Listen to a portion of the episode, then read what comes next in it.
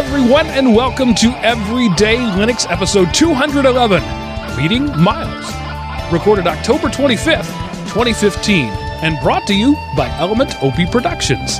ElementOP.com. Welcome back, ladies and gentlemen, to the Linux show that's not about Linux, but about life in the context of Linux. I am your host, Mark, the Sultan of the Soapbox Cockerel, and joining me, as always, well, as kind of usually here lately are your two stalwart co-hosts, Chris, the command line Godfather Neves, and Seth, the GUI kid Anderson. Hello, gentlemen. Well, hello, Mark and Seth. I hope everything went good last week, and welcome to the craziness that is Element OP and the Everyday Linux Show. And I would like to welcome everyone as well and say, Chris, if you would listen to the show, you know it was awesome. I did. No, you didn't. You never listened to the show How do you know? because you said I never listened to the show. I did last week. Okay. And joining us uh, this week is is a guest slash co-host slash guy we found on the on the internets. Um, uh, I should have asked him before the show started, but I'm going to go with my basic um, uh, uh, Eurocentric pronunciation and say Miles Wakeham is joining us. Hi, Miles. Hey, how you doing? You got it right first time. Awesome. Um, I'm generally pretty good with that sort of stuff, but you never know. Um, so Miles is uh, the first ever. I think it's the first ever. After 211 episodes, I can't keep track anymore. Um, listener spotlight uh, show. We we did that on the Taiwan Tech show that I used to do. In fact, that's how Chris came to be. Well, that's not how he was born, but that's how he came to be uh, in the podcasting world. He was a listener spotlight on the Taiwan Tech, and then later uh, became this whole mess that you see before you. Uh, so Miles is uh, is our listener spotlight. Basically, he sent me an email and said. I want to be on your show. Please let me be on your show. Um, that's a paraphrase. And we said, okay, that's a fine idea, Bubba. So here he is. So say hello to the world, Miles. Oh, hello world. Okay. So I give might us. sound a little funny to some people because I'm got this Australian accent. So, but I am here in the states. Right. So it's it's Australia by way of California or something like that, right? No, I live in the desert. I live out in Arizona. Oh, Arizona. Okay. Ah, I've been there. Arizona. I was just guessing by time zones. So we now represent all four time zones in the continental U.S. at this point. That's awesome. You- Cool. time zones are terrible for scheduling podcasts, but Miles was like, "Hey, whatever, I'll do whenever you can be here." So I'm in Eastern, Seth is in Central, uh, Chris is in Mountain, and Miles is in Pacific. Um, uh, sorry, uh, Alaska, and um, what's the one that they call Nova Scotia? They're in they're in the, I can't forget what they call it, but we don't represent you. But the continental U.S. we got you covered. Spanning the continental divide since October 2015. So I, I'm trying something new this week, and I want to get right out of the way. Uh, see, that makes it sound bad. I, I want to get right up front our our advertisers. I'm going to try this instead of trying to work them in and be smooth and subtle and all swave about it. I'm just going to say right up front that this show is brought to you by our good friends over at the Linux Academy, where you can uh, take your basic computer skills and turn those into professional Linux skills by way of their hundreds now of step by step video courses. Each of the video courses has a PDF study guide that goes along with it. Uh, those study guides are time coded with the video so that you can watch while you read and read while you watch. And then that that is all capped off by their amazing uh, lab platform where you can have uh, eight machines to choose from, four of them running at once, all communicating with each other in a private, safe environment on Amazon's web services. So it's lightning fast.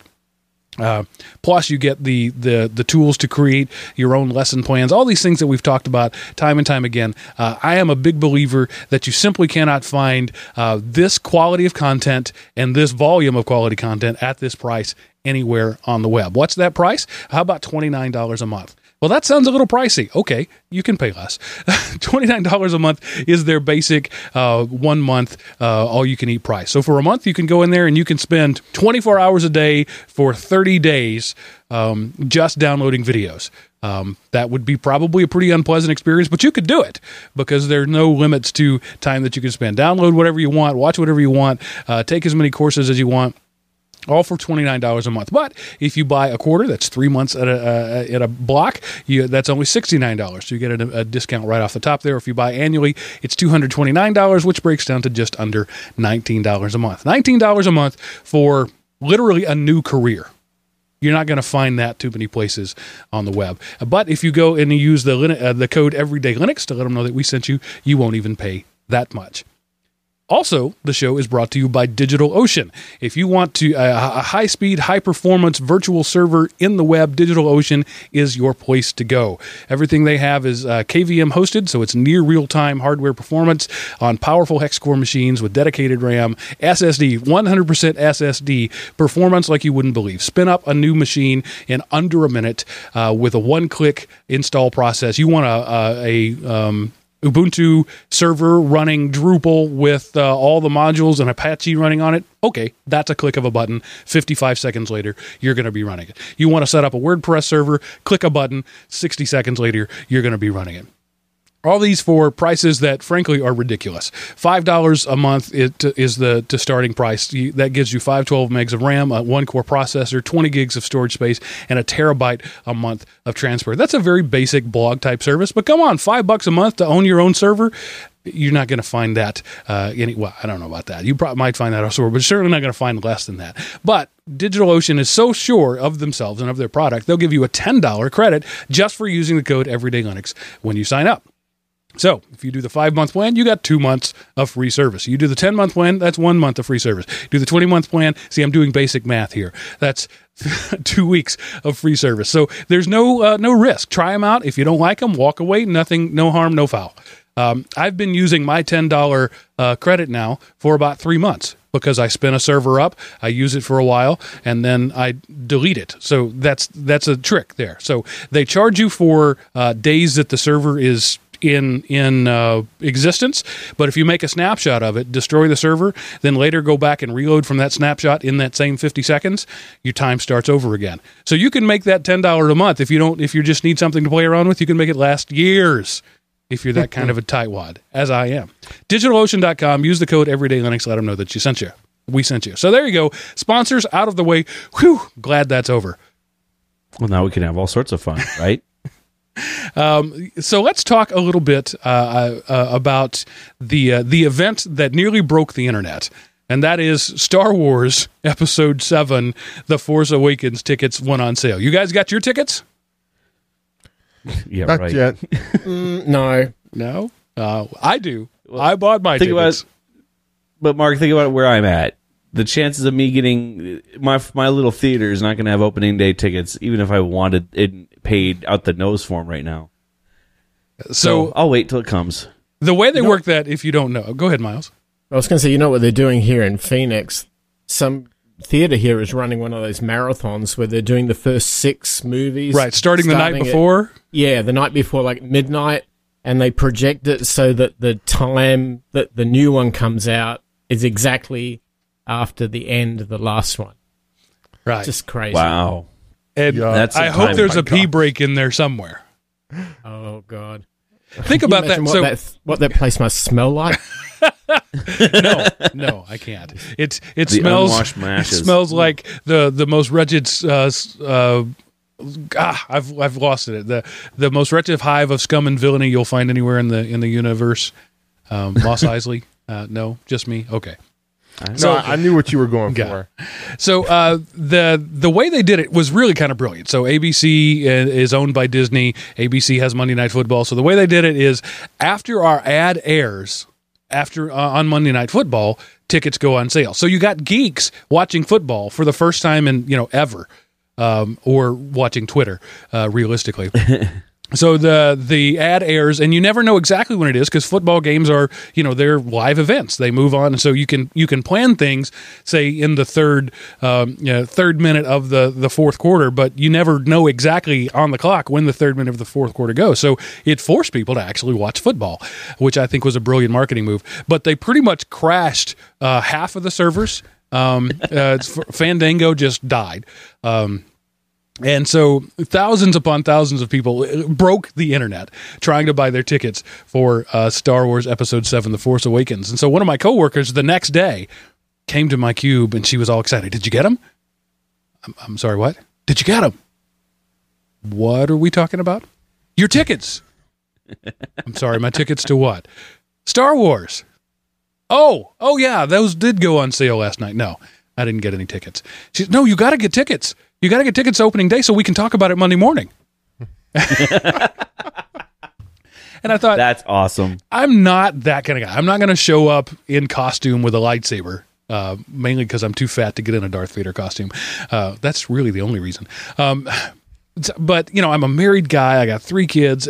Finding a sitter is is never an easy thing to do. But then, the more I thought about it, the more I thought, if I don't buy the tickets ahead of time at a reserved seating place, it may be three months before I get to see it.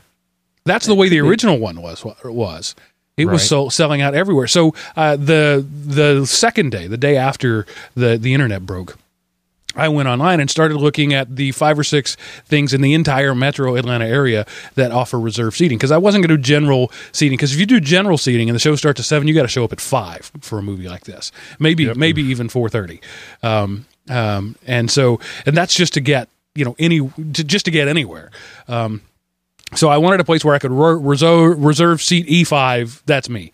Um, so I started looking for those, and every place I went was sold out opening night, sold out. Um, you know the the evening of Saturday. So I ended up finding a Saturday matinee at 2 p.m. I got bought the last two seats next to each other in the theater.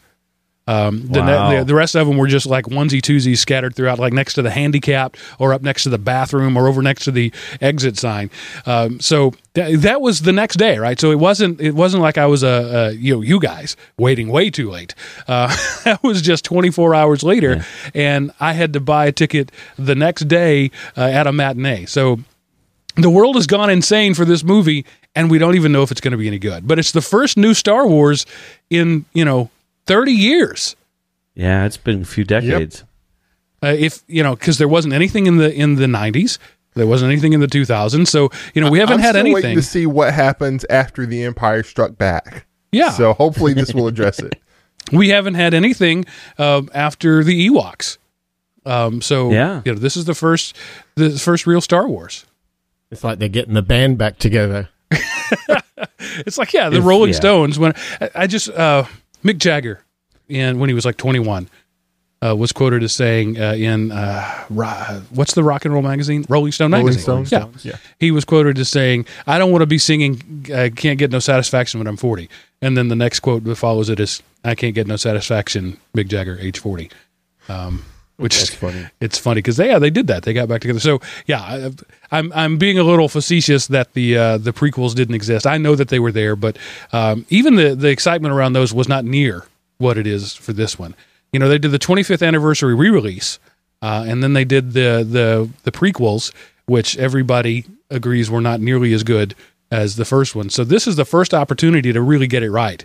So I'm hoping it does. So two months early also- I bought my tickets. And this, and this is also the continuation of the story because you know the last we saw was like you said the Ewoks. So you know there's a lot of waiting and wanting wanting to know what actually finished the story for those that don't read the books. So yeah Well, no, the story it basically did away with all the books. Those books are no longer canon. Yeah, Disney, uh, Lucasfilm, under the the auspices of their new overlords, Disney, redefined canon and said that you know this large bun- uh, uh, body of work is no longer canon. Huh. So that they can do I whatever they want, basically. yeah, What's it called? Wookieepedia, I think. Uh, look that up. Wookieepedia. That's Yeah. awesome. It's the Star Wars wiki. So anyway, enough about my fanboying. Uh, I, I'll let you know how it is, but I fully expect everybody at the theater to be me, old guys in their forties who had had to wait till Saturday afternoon to get a babysitter. Um, so the the theater I'm going to is one of those where you you eat and watch the movie, so it counts as dinners and a movie, and we'll be home by you know 5 p.m. So that's what old Yeah. people do: dinner and a movie before 5 p.m. That's not too bad. Um, and you know, I've got two months to find a sitter. Well, Your oldest daughter, I mean, she's a teenager now. She can. She sit. is. Yeah, and in fact, Yeah. for her birthday, she got a book, uh, "What to Expect When You're Babysitting." So she's. There you go. Um, I, I have a pretty good idea what to expect when she's babysitting, but I'm not gonna. I'm not gonna let people, prospective clients, know what I think. Uh, Nice. Uh, there, uh, there's a whole bunch of stuff I wanted to talk to you about uh, this week, but uh, one of the things I, I need to bring up too is there's a Zcast update. You know, um, the the Element OP app that became Zcast. Um, it's it's not ready. I'm the only user of it right now, but uh, Kaiser ha- is actively working on variable speed playback. I know that was one of the biggest pieces of feedback that we got. I- I can't use it until I can listen to my podcast at 8x speed. Well, it's coming. The rough draft has been released. I'm I'm super excited about it. And if you're not, if you haven't been using it, do me a favor. Go to go to the website. It's on on the show, all the show notes for like the last year.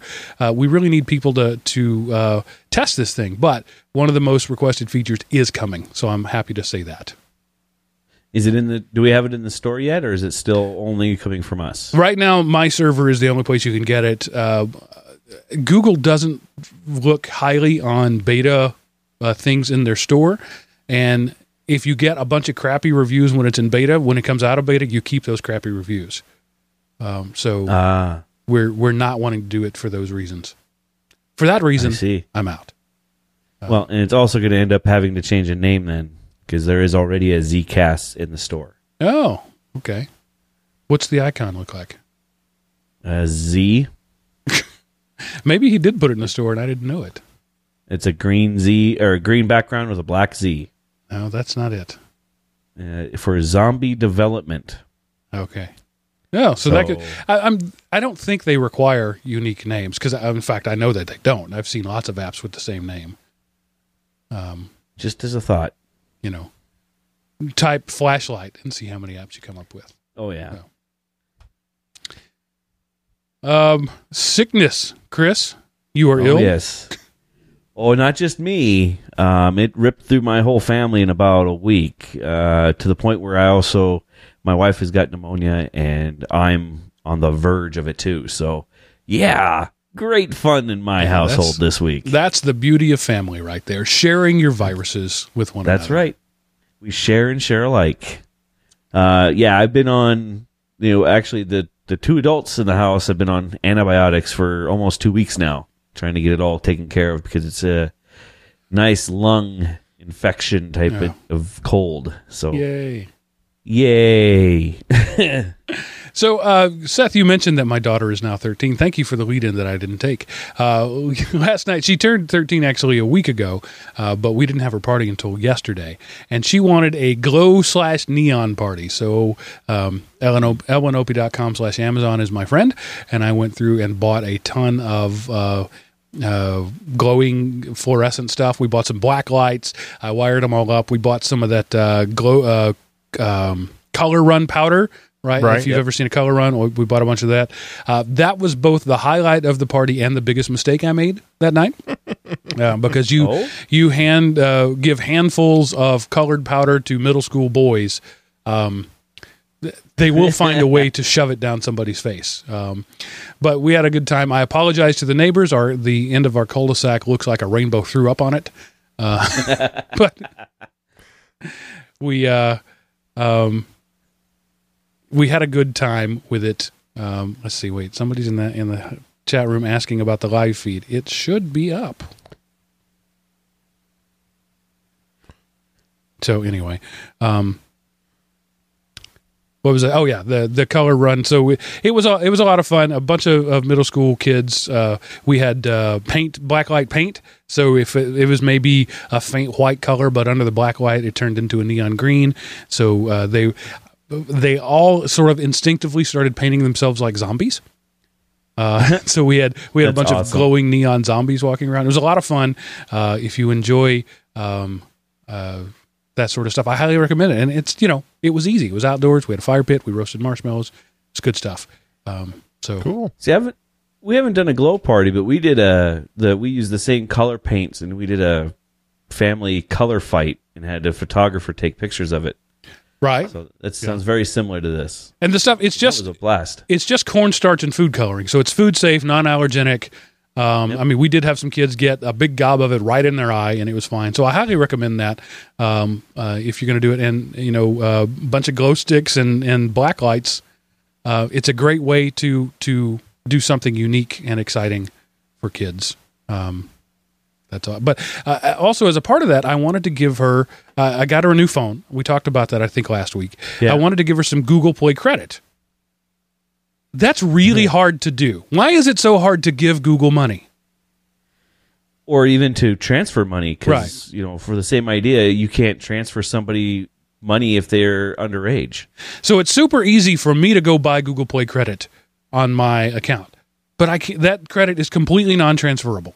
Like I, I was reading uh, some forum posts, and like if somebody in your family dies, you can call Google and speak to somebody, and they will do a one-time transfer of credits if you can prove that you have control of both accounts. What? Um, so they kept saying, you know, Google Wallet. All right, so I tried to set up my my kid a Google Wallet account. I put it, I typed it in there, and it said, nope, due to the age restrictions, this person can't have a Google Wallet account. Yep. So, you know, I, I I don't understand that. I understand that you know maybe you got to have be 18 to get a credit card. I get that, but there should be some way that we can let kids manage their that, some way that I can feed them money through the Google Play Store. Um, so what I ended up doing is is what I suspect every parent does. I went to Walmart and bought a prepaid uh, Google Play credit card and scratched the thing out. This is so ridiculous. I had to drive down the store uh, down the street to the store, purchase a physical device, scratch off the code for that physical device, enter that code one character at a time into a web page, throw the Google uh, the the physical device away so that I could transfer an electronic credit from my bank account to an electronic credit in Google's bank account. What the heck, Google? yeah no kidding i found i ran into that same problem like three months ago or so when my son was trying to buy a bunch of games and he doesn't have any credits points so it's like um well here's your allowance. Let's see if i can send it through google. And google said nope. So i ended up in the same boat. Having to go get a google play credit call you know the little credit card and do the exact same steps. And it's ridiculous. They'll So have I- a Google uh, autonomous car that'll drive you to Walmart to get that card. That Well, would that be would great. be nice too. I, I've I did find this service online that would they would they had cards in stock. They would scan a picture of it and email you the picture of it. Oh, that's great. I'll do it that. They charged an eleven dollar fee per card to do that. Ooh. So for a ten dollar credit, it was twenty one dollars. Ah, no. I understand you got a business. business. Yeah, exactly. Uh, that's actually a pretty darn good business model for them, but no.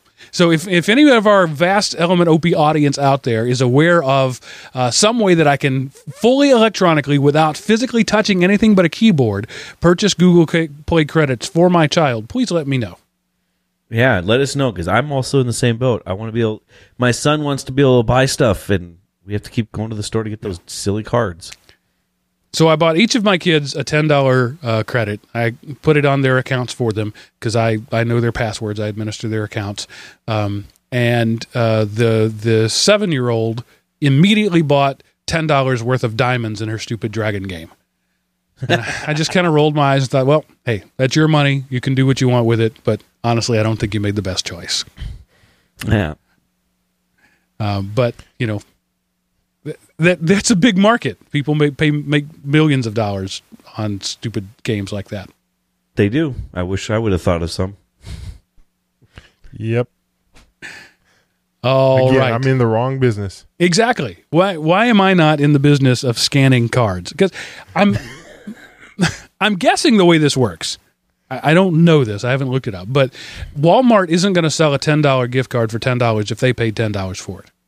So they're buying it at nine dollars um, or less, and they're selling it to me for ten. They're pocketing the dollar. Google gets nine dollars credit where they would have gotten no dollars credit, so it works to their benefit. So I'm guessing that this company is also getting a discount, but then tacking an eleven dollar fee on it. So there's got to be somebody out there that will provide me that service for you know fifty cents, so that they get the ten dollar credit for nine dollars and charge me fifty cents. I'm fine with that. I Uh, think you're wrong. I think it's some 14 year old kid walking down to Walmart and buying those cards. That's and entirely that's why possible. you're being charged $11. Yeah, I would see that. Because I mean, I understand that there's labor involved because they literally have to grab the physical card, scratch the key off, take a picture of it, and email it to you. So uh, I don't begrudge them making some money for that. But eleven dollars? Yeah, maybe four. I could see four. I wouldn't. even Come pay on, you get fifteen dollars to say, "Would you like fries with that?" So why not eleven dollars to physically do work? Yeah. So I, I wouldn't. I wouldn't pay that much for it. Uh, I think. I think my limit is a dollar. A dollar convenience fee. Of course, at the ATM, I pay two and three and five dollar convenience fees. Which is uh, why I was saying four, three or Yeah. four. Of course, the whole reason for an ATM was to save money for banks on tellers. They didn't have to pay for tellers anymore, and now they charge you the convenience fee. they're, they, they're winning again. We're all in the wrong business. a fool and his money are soon parted. That's the truth. Yes, saith Solomon.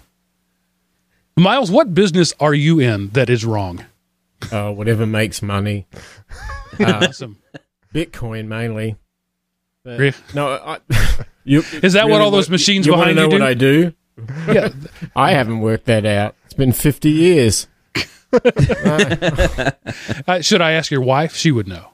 No, she, probably not. She's she's gotten used to ignoring me, so. no, not That's a healthy too. relationship right there. Yeah, no, it works. Don't worry. Um, so the the one other thing, th- this is just this is topics time, and this is something that comes up on this show all the time. The the the Apple versus Android. I just last night at the party, uh, somebody said, "Hey, is that an Apple Watch you're wearing?" Uh, referring to my Moto 360, and I get that question once a week, every every every other week at the at the extreme outside, uh, and I, you know, I don't have a pat saying yet. Uh, depends on who it is. But this time, I there was a, I knew there was an Apple fanboy beside me, and I said, "No, it's better."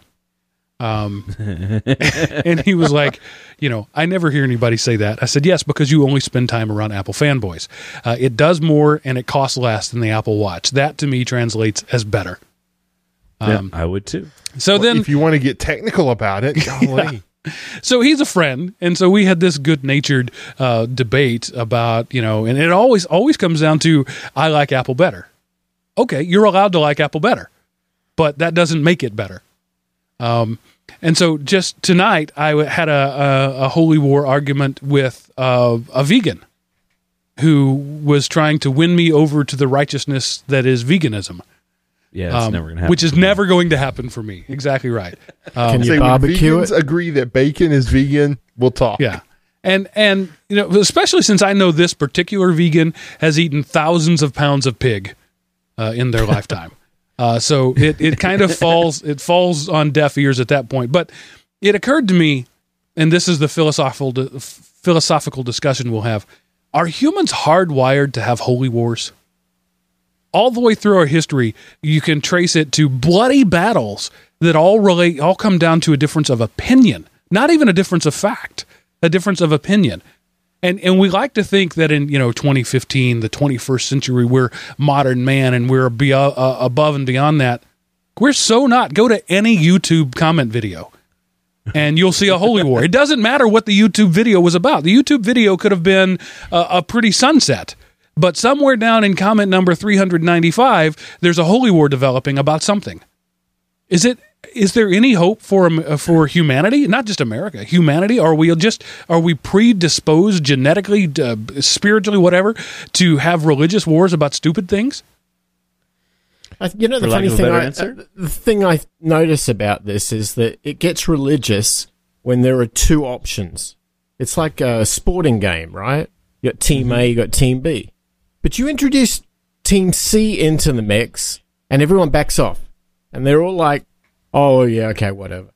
They're not interested in supporting their team A or their team B. But when there's a third option in, everyone backs off or they dilute the third option. Exactly. So most of these arguments uh, at some point boil down to I'm not able to win you over by logic and reason, therefore I will attack you. And that's to me that's what call re, re- calls uh, what I call a religious war. When it reaches to the point of well you're just wrong because you're wrong. That's when you've reached a, reached religious war status. It's no longer fact, it's religion. And you know, religion doesn't necessarily mean the God to which you pray. Religion is the thing which you do uh, uh, religiously, uh, and you know, or believe in. Yeah, right. And you know we, the the the target audience uh, allegedly of this show, Linux users, uh, are often cast as the most religious zealots. Um, I don't think they are, but they they have that reputation. Is there what's the Miles? You say the the, options are the way, but you know I can I can come up with all kinds of reasons where that's not true. When there's options, uh, people uh, still pair up around their one. So, you know, like uh, the best Android phone, right? There's lots of options for that. So nobody argues about Samsung versus HTC, or they might, but the religious war is all coalesces around Android versus Apple. So it's when there's a lot of options, you find the thing that is most like you and then attack the thing that is most unlike you. Yeah, I've always lived the credo that you do exactly the opposite of what everyone else is doing. So if you've got 49% on one side and 49% on the other side, I want to be in that little 2% Right. spread in the middle. Yeah, That's I- where the sweet spot is. Mark Twain once said, "When you find yourself on the side of the majority, it's time to pause and reflect." Right.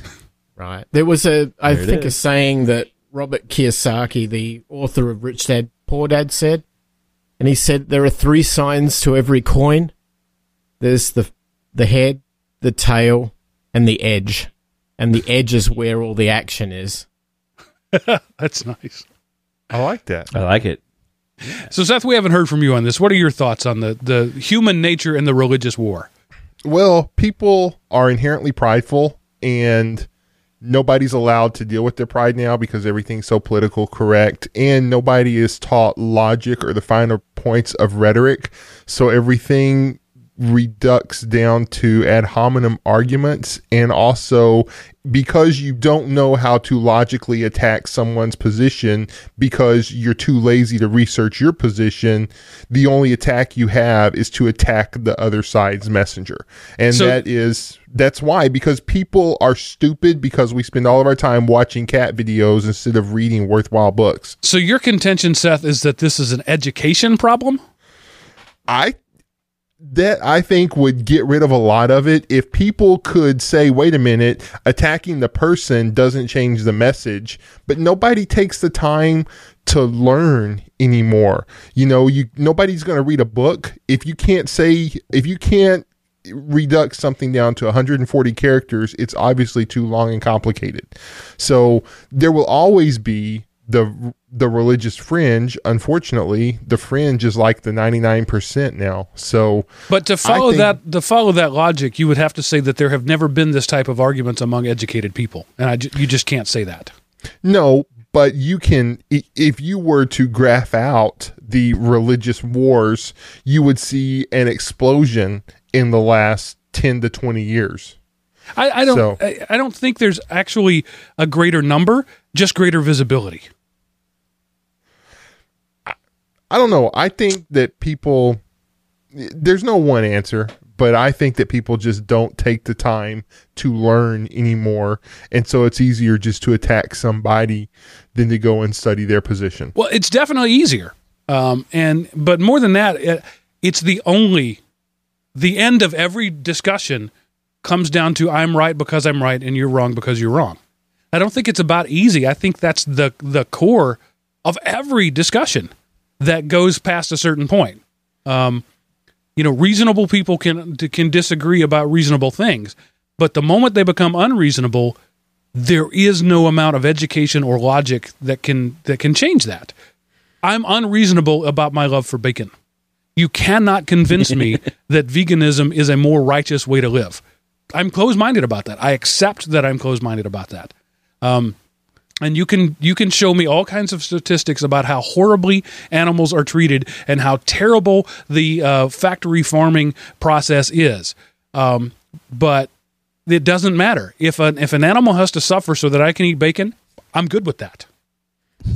So no amount wouldn't have been alive Exactly. if we didn't want to eat the bacon. But but no, see, we're let's take all of that out. So let's di- distill it down to its essence.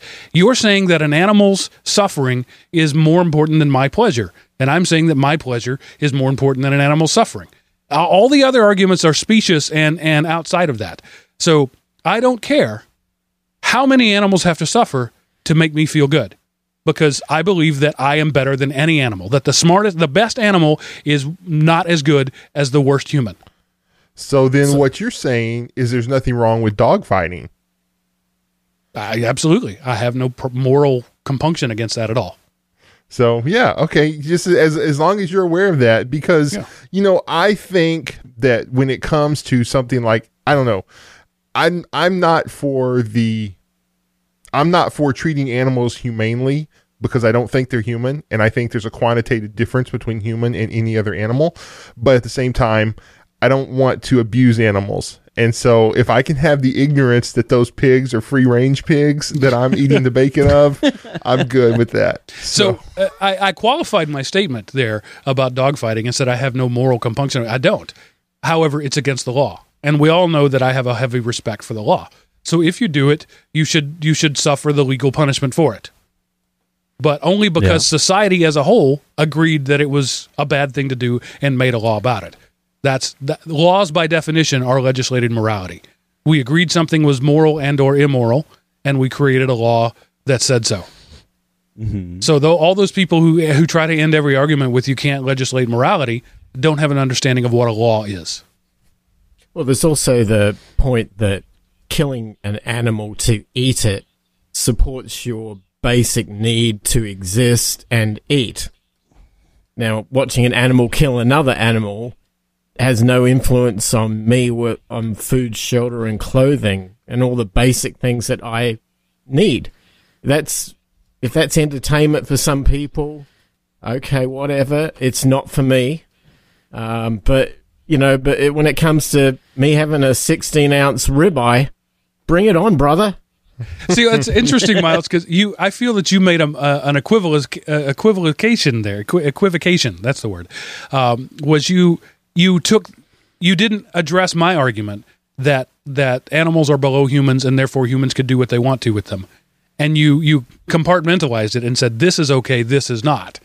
Um, and that's where I, I think people in general are afraid to deal with harsh realities. I'm not afraid with uh, of being a jerk in saying that I think it's okay for any human to do anything they want to with any animal.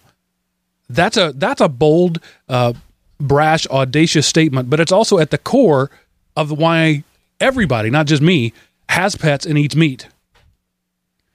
Yep. Right. But when we Right. refuse to admit that, we spawn off all these thousands of other arguments. And the, the, the militant vegan believes at her core, her, him, I'm using her because I to, to juxtapose to me, the male.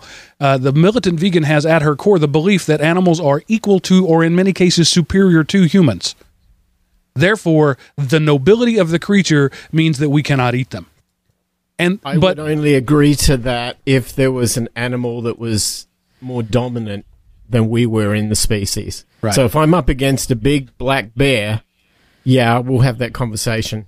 but if but if it's if it's a chicken, no, it ain't gonna happen. Right. So if I'm in the ocean and a shark bites me, that's not the shark's fault. That's my fault. I went into Yeah, that's his right. world. Yeah, you- you're in his world, buddy. Exactly. I mean, If if I'm in the in the the forest and I come up on a, a giant Kodiak bear and he decides to have me for lunch, that's his right. Let's take mor- morality out of it. He's bigger. He's stronger. He wins. And to to your Unless point, well-armed. he's not having discussions with other Kodiak bears about whether it's right to eat humans or not. So if another uh, alien race comes down and is so much more powerful than humans, uh, a la uh, uh, War of the Worlds, that they have the ability to to farm and raise humans as food stock, I'm okay with that Well, you because know they are I'd that do? I'd much just better. pick up all the chickens and throw them at him. But I think what's interesting is people um, they want to be perceived as uh, rational, insane, and so they will do insane, irrational things to seem rational, insane. Yeah. I could see that. Maybe this is uh, totally the wrong conversation for this group of people, but I, I'm trying to get at what, why is it a given that humans will devolve into that kind of fight? because we are also masters of our own and when we try to enforce that on someone else then it we impede their master of their own. Yeah. You know what I'm saying? But so why do we want to? Why do we have an intrinsic need to to proselytize whatever it is, whether it's religious or or you know an Apple fanboy and a Mac fanboy? I, I if I, if I can convince somebody to put down an iPhone and pick up an Android phone, I feel like I've won somehow. I haven't. It's ridiculous to even think that, but I do. It's in me. Hmm. Yeah. See, I guess I don't have that desire personally, so I don't know where where to even go with that, Mark. For me, It's I a, got a it, Fitbit. Fitbit. What about it? Yeah. Okay. So it's it's it's a I don't know. I I've run out of ideas and and you guys aren't with me, so I'm just going to move on. um to the listener feedback, Mike offers a correction uh, to his email from last week. I um, misread the article that he said, and I said that the 10 gigabit fiber uh, connection coming uh, to Chattanooga was from Comcast. It's not. It's in. It's in competition with Comcast. It's actually uh, the uh, electrical power board. So it's a it's a local power company. Uh, I don't know if it's a municipality or not um, offering this. It's no data cap, uh, 10 gig synchronous. Imagine that. Um, and they have other tiers 100 meg synchronous and uh, 1 gig synchronous. Their 1 gig synchronous $70 a month. I think uh, my Oh, next wow. week's show, I'll be broadcasting from Chattanooga. Yeah.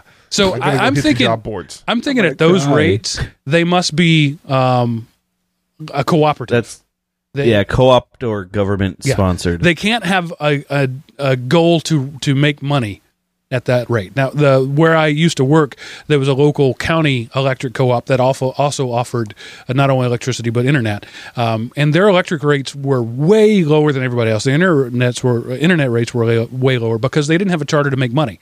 So they whatever it cost them to provide the service plus a management fee to keep the business running that's what they charged and at these right rates $70 for gigabit synchronous holy crap $58 for 100 meg uh, that's i'm considering a move to tennessee at this point I'm crying inside.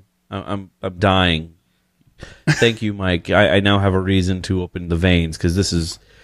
I feel really horrible now. yeah and he my- he clarifies that and says but this doesn't include their tv service yeah like like that's a knock against them in some way I, I like. I would care. because I'm paying sixty ish now for fourteen down, one up, um, Both. and I could get a hundred synchronous for fifty eight. Oh my gosh! You, you're hurting me, guys. Come Yeah. on. Come on. And like unto it, Tony writes in and agrees that American ISPs suck.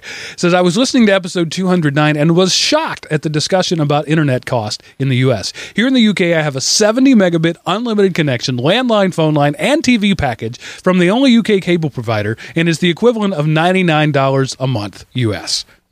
I also understand that cell phone costs in the US are equally expensive. I pay around 16 US dollars a month for 500 minutes unlimited text, 1 gig mobile data 4G, and for less than $30 I could have unlimited data if I wanted it. Maybe you should decamp to the UK. Well, but that is true, Tony. But you got to remember, though, the UK is like the size of one of our states. So if they need to rip up groundwork to put new groundwork down, that's a, you know, barely a cost in the bucket. You want to rip up, say, the entire continental United States to put new fiber down? You're talking multi billions to just even think about that. And I suspect that both of these organizations are government backed. Um, and so there's some kickback coming there. But also, I also know that that AT&T, who is my provider, does not spend anywhere near the $60 a month that they charge me for their service. They're they're they're not only making a profit, they're making a huge profit. They're bending me over for the sake of their profit. So I think we need somewhere in between. Um, I'm okay with businesses making profit because that's how things get done. Uh, but you know there needs to be some sort of and and we've talked about it many times before. These local monopolies created by the U.S. government um, are the reason that there is no competition and there's no reason that the only two companies I can get broadband from are Comcast and AT and T, and it sucks and sucks worse. So there's there is no good choice because they know there is no good choice. Why on earth would Comcast spend one penny to make their service better when the only other choice is AT and T, which is just as bad? Guys still. I don't want to talk to you guys right now. I'm spending over two hundred dollars a month for my network right now, and, and yeah, Whoa. and that's not even count. That's not even counting my my mobile my mobile provider either. So, yeah, you guys all go away. I called AT and T to add my daughter's phone to the thing, and the guy I was talking to was like, "Oh wow, you have that plan?" I've been with AT and T for 20 years. My I got their service in 1996, uh, so 19 years. so you have this super unlimited oh, plan. yeah. Well, it's not unlimited. Uh, I had the unlimited plan, but when I moved to 3G, that's how long ago it was. They forced me to get off of the unlimited plan. But the plan I have uh, is I have three phones. I have uh, 20 gigs of data between the three phones. That's rollover. Whatever data I don't use rolls over to the to the next month. So I started the plan on like day 28 of my billing cycle. So the first month, effectively, I had 40 gigs of data. Uh, plus, I'm unlimited calling, unlimited text for 120 dollars a month for three phones. Um, Not- which Yeah, I'm gonna go back. That's I'm not gonna go bad, back to my actually. hole. yeah. so I think I have like the fair, the one fair plan in the country, and only because I've been a customer for nearly two decades. and they probably bring you up at every executive board meeting. How do we get this Mark Cockrell guy off of that plan? Exactly. Yeah. The the guy that I spoke to was like, I can't get that plan. I'm an employee of the company and I can't get that plan. Um But- yeah. I, you know, I a lot of people like to denigrate AT and T. Particularly, you hear other podcasts uh, that are based maybe in the in the southeast or the northwest.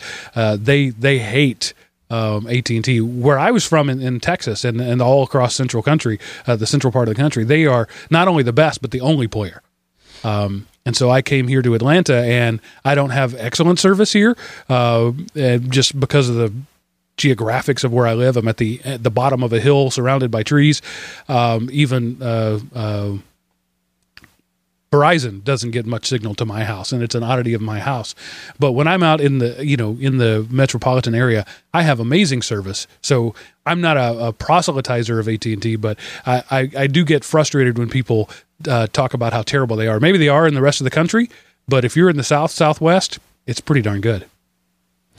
Yeah, I don't know. I don't want to talk No. about you guys anymore. No. They're just less. I'm done with They're it. just less. I'm done with this crappy. topic. They're not good.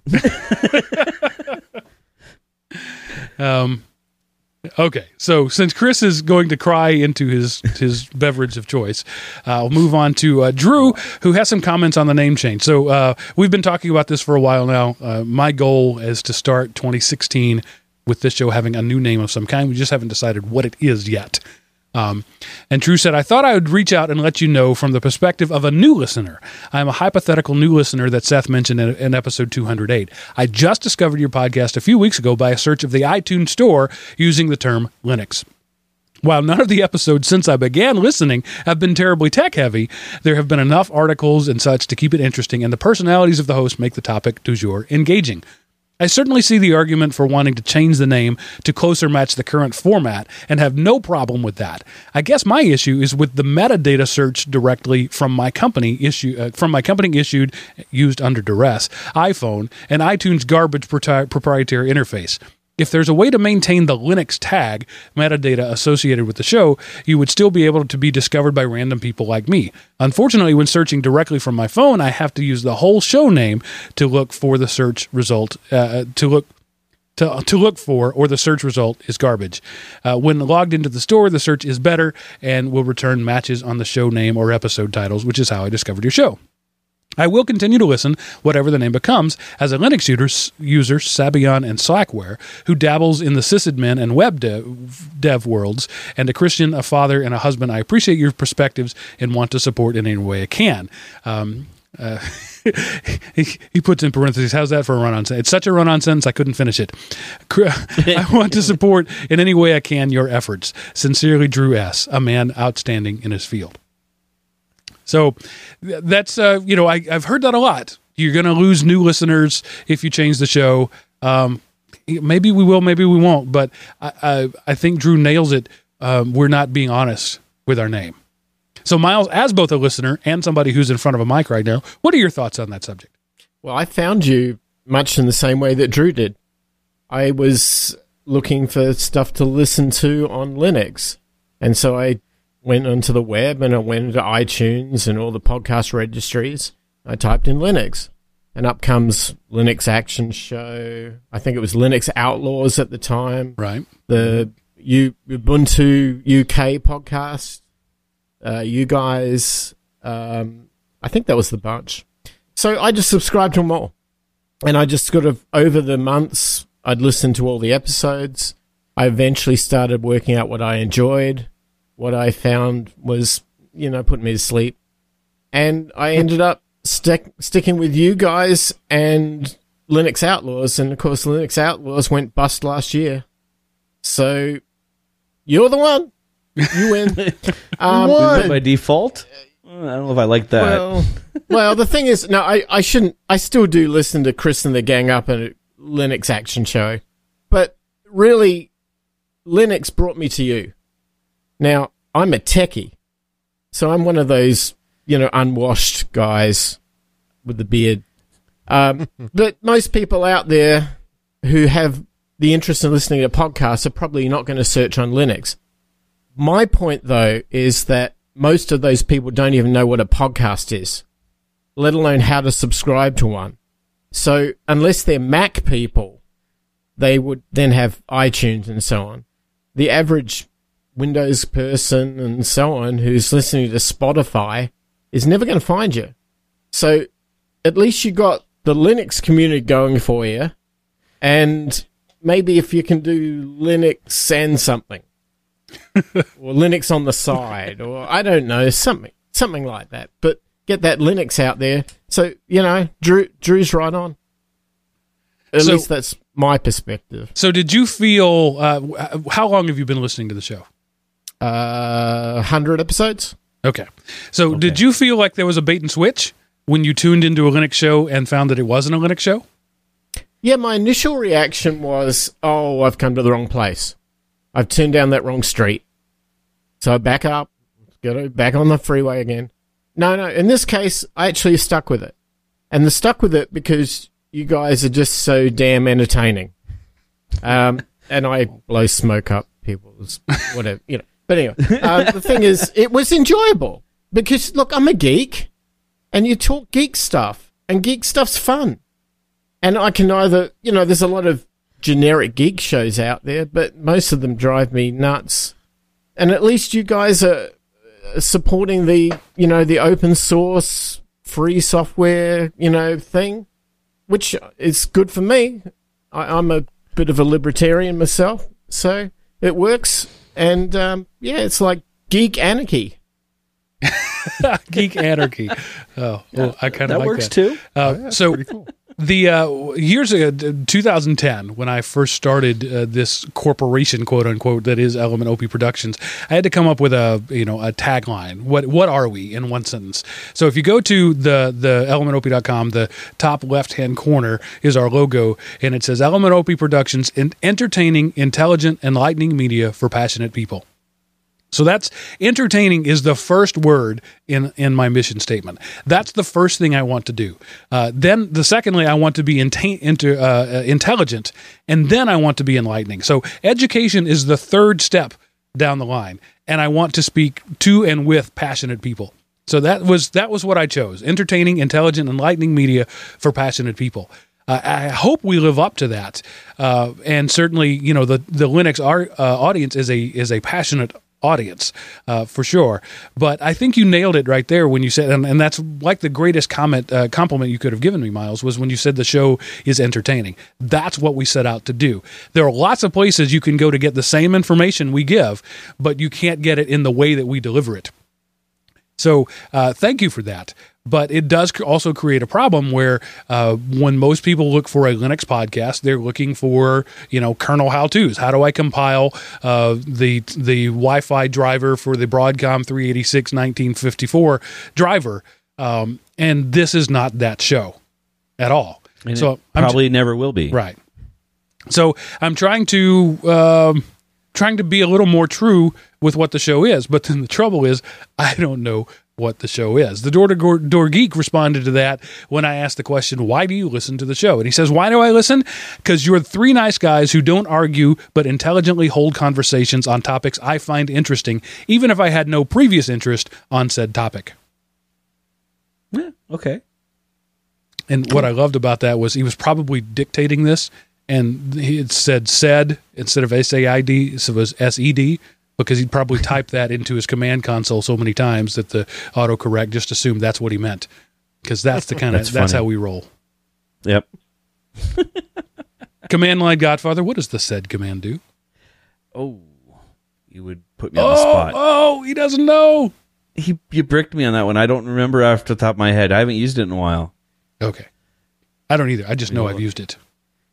It's a Yeah, I do too. I just don't remember why. It's a stream editor Unix utility that parses and transforms text using a simple compact Yep. programming language. Sed was developed from 73 to 74. Holy crap. The last development was done when I was 2 years old. and we're still Yeah. using it. Well, cuz it's still prob- good. Probably because yeah, it, there's no other reason not to. Right. You think that would be true of an Apple product? Would they keep using something for 40 years just because? No, Of course not. There's no way. I mean, they might take the exact same product and wrap it in a shiny new package and put an S on the end of it, but uh, but no, So- they wouldn't do the exact same thing. So Miles joined this podcast on his shiny Mac uh, la- uh, computer. what do you think about that, Miles? I've already rebooted it once. um, I don't know. Hey, it runs BSD, doesn't it? Well, a heavily modified version, yes. Yeah, that's it. That's my excuse. I'll stick with that. It's a good excuse. We'll let you go with that one for now. Yeah, so Nordic in the chat room gives the simplest description of sed. Sed substitutes something for another. That's the perfect way to put it. Yeah, that is. Um, so it's find and replace. Um, Yeah, but he probably put it that way because he actually knew what it was. I had to Google But it's it. been so long since you've used. You know, most of us. You know, Right. even if you are command line Godfather, it's something you don't use a lot. I, I rem- So- it, it's part of VI, isn't it? And, like Yeah, when you hit built the in. colon, you actually go into a sed command Mm-hmm. processor. Same thing with Vim. It's built Yeah. into the programs now. You don't really use set on its own anymore. well, I have used it. I, am in, sorry, somebody said VI and I passed out for a minute. That's because you're an Oh, Emacs yeah. guy. That's a religious one, isn't it? I. Yes. and we're all on different pages of that one. We have Vim, Vim, Vim, Vim and V, Vi here, and yeah, And GUI. yeah, And uh, Emacs. yeah. gedit. That's where I come down on that. Notepad plus plus. Oh man, that is the best Notepad utility in the world for Notepad++. Windows, yes. yes. Uh, well, you know, it just is. It's the best, regardless of what platform it's on. It's the best. But I've I've used sed as. Uh, to be honest with you, I'm, I'm just I'm going to lay it out here. The only time I've ever used sed is when I've copied a command line off a web page into my terminal and hit enter, um, which is something you're never supposed to do, but, I do. all it. of us we do all it. do it. Yeah, and it usually began with sudo. So I essentially said, "Hey, computer, as the highest rate possible, do this thing that I don't know what it does that somebody said I should do." Um, that's smart. That's all right. It'll be okay because you can always, you know, blow it away and put it put it back on. Yeah, what's the worst that could happen when you do that? Nothing well, bad, right? You know, you they could pwn you. Well, that's the thing in the Linux world. It's really hard, even when you give somebody that kind of power. It's hard for them to do much with it, Yep. which is It both is. good and bad because it also means it's hard for me to do something with that kind of power when I want to. Yeah. Um, okay, so uh, bef- before we start in on the news, let's let's talk a little bit about Miles, who's here, uh, not so much as a guest, but as a guest host. But w- let's just learn a little bit about you. So you've already said that you're an Australian uh, transplanted in Phoenix, Arizona. Uh, what what else would you like to tell us, uh, the audience that wouldn't get the IRS uh, at your door? Um. Oh wow. Um. Okay. Well, I'm uh, 35 year experience software developer. Oh, wow. Have you done anything we might know? Uh, not really. No, I've always stayed under the radar. I I uh, started in 1978. Wait, wait, wait. I, I have to do this. So you've stayed down under? Sorry. Oh yeah, there you go. All right. Well, let, let me give you some sort of time slices for me, so it makes some sense. The first 25 years of my life, I lived in a city in Australia called Adelaide, which has about a million people in it. It's about the size of a, like Portland, and it's What's it's what side of your island was that on? It's on on the the- central south coast. So if you can imagine like the Okay. map of the United States where Houston is, and you Mm-hmm. replace that with the map of Australia, Adelaide would be there. So right bang Because I was in, in the. Perth. Right. I, I've been to Perth. okay. so- Yeah. Perth's not like that's off to the west. Yeah. Yep, about half a west a country away, but Yeah. off so in, in Australian terms and in Texan terms, when you say not far away, that could mean a six day drive. Yeah, I should give you some perspective. The landmass of Australia is about the same as the landmass of the United States. Right. So coast to coast, that's the sort of travel time. But So, you're uh, but while, while we're 50 states, you're what, five provinces? Yeah, like nine cities, and Mhm. they call them states. Unlike Canada, they they call them states, but there's not many. Okay. There's a lot of cattle ranches. I mean, and outback, and nothing. That's that's probably why I love living here in the desert. It's like it's, It's like home. Yeah. Yeah. Um, but anyway, I, I lived there for the first 25 years and I became one of those first people who ever got into personal computers. So when that 1977 TRS-80, Commodore PET, Apple thing came about, they call that the holy trinity of computers. Um, I was a TRS-80 guy. I got one of the first ones in my city and geeked out. And I ended up working for a little electronics store who sold ham radios and stuff like that and eventually got into computers. And I kind of rode the wave. And ever since then, I've been a computer guy. So I've had pretty much every single computer that's probably ever been invented. And the ones I missed out on, now I'm in my latter half of my life, I'm going back and I'm buying them on eBay. And I'm doing them up. So the I got I got over here. I was I was working for a company that makes submarines. Go figure. Big diesel electric, you know, blow up things. And I did networks on the boats. And I also did uh, ship to shore communications and high level systems and oxygen stuff that's important. Yeah, breathing is helpful. Just a little bit. Yeah, it kind of helps. So I did all this sort of stuff, and- and the people who also did that sort of stuff typically were not from Australia. Now, although we're a big island, the problem is that we don't have too many people that know how to build a submarine. So most of the people who do came from the United States, Sweden, uh, UK, and we had all these people come into this company that I worked at, and I got to know all the Americans, and we got on like a house on fire. I mean, we're down the pub on a Friday, drinking and having a good old time, and eventually, at some point, I ended up coming here, and I've not really left. I left for about five years in the nineties, and then I was kind of like Frodo in Lord of the Rings, going back to the Shire.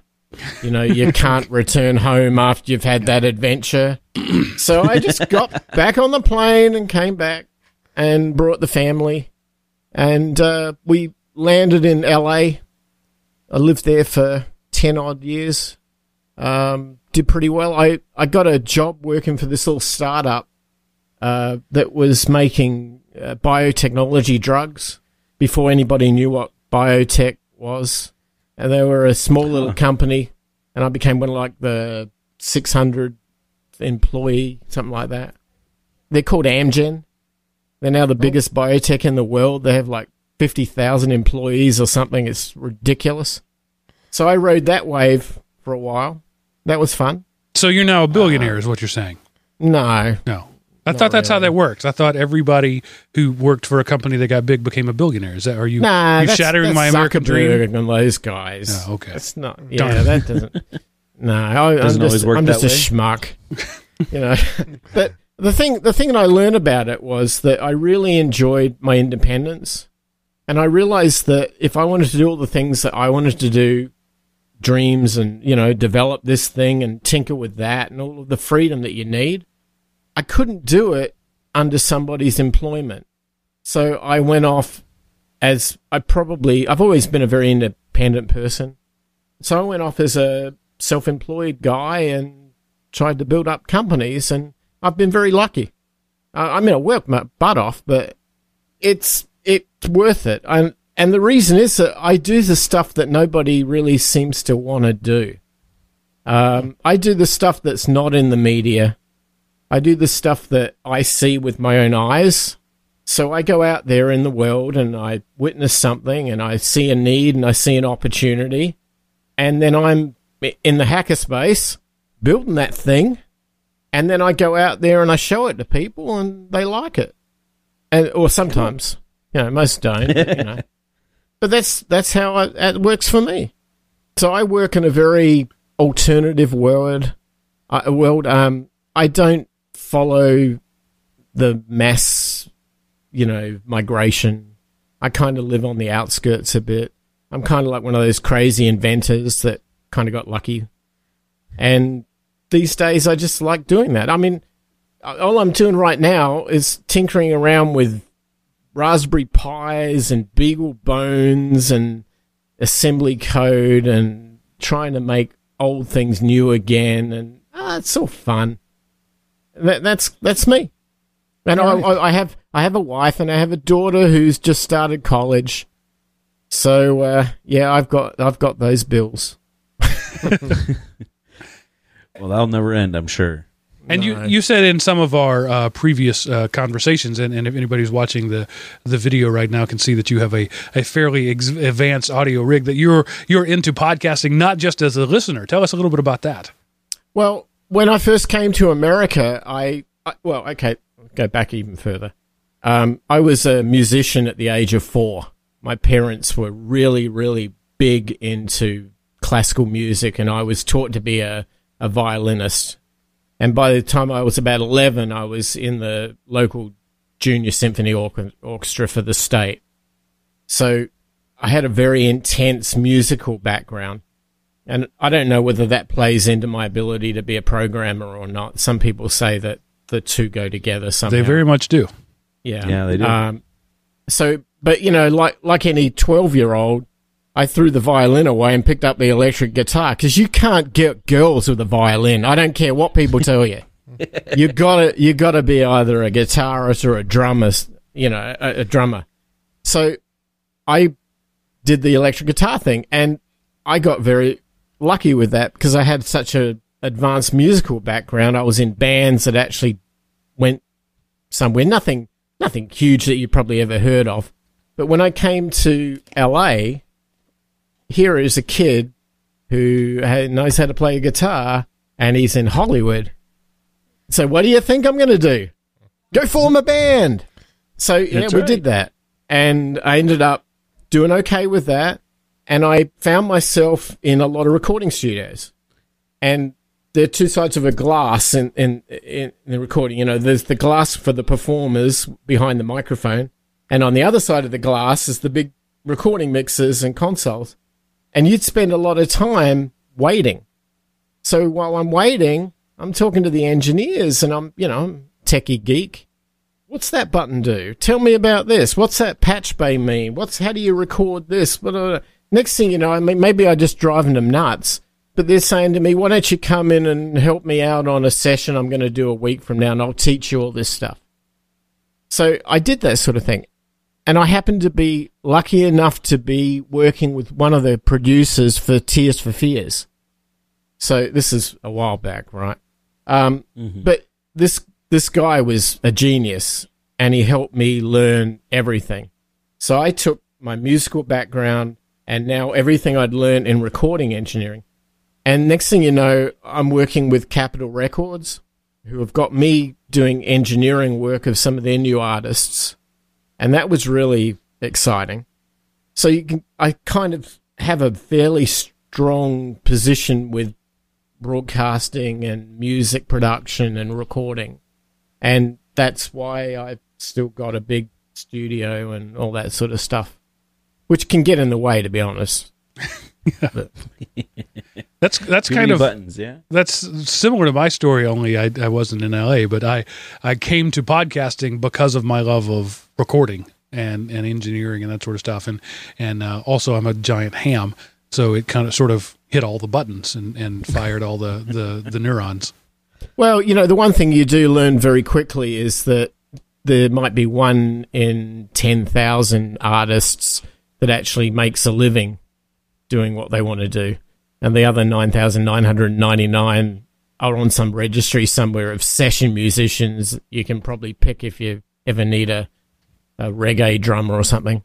Um, And every one of those session musicians is far better than I would ever hope to be. I, if you want to be a studio rat, you have to be amazing. You have to be able to put down anything, any piece of music anybody puts in front of you, play it right the first time because you're on their dime, paying thousands of dollars of, uh, for studio Yeah. time. Those guys are some of the best musicians in the world. Yeah, and if you don't make it by the age of 25, there's no way you're going to have a career at the age of 45. It's just not going to happen. For me, I could flip to the other side of the glass and I could become a recording engineer. But having spent a lot of time in that world, you get to know that these guys work really, really hard and they get really bad pay. And you know what? It's better to be a programmer. You just make you know, more money, your family's happy, everything's cool. But you know, in the back you tinker and you you do the odd little You know. project here and there. That's that's kind of what keeps me interested. There's hard work, there's low pay, but you left out the abuse by drunken musicians. So Oh, yeah. uh, that's Yeah. that's And a fringe benefit. Yes. Ooh, that yeah, would because never be fun. when when a band's album tanks, they don't look at the songwriting. They go straight to the recording engineer and say, sure. "You mix this, it's garbage. It's your fault." Well, yeah. We sound so much better when we're stoned. and, well, that's It's cool. That's like you're talking from experience there, Mark. well, you know, I, I the lawyers uh, told me I couldn't say anything more about that.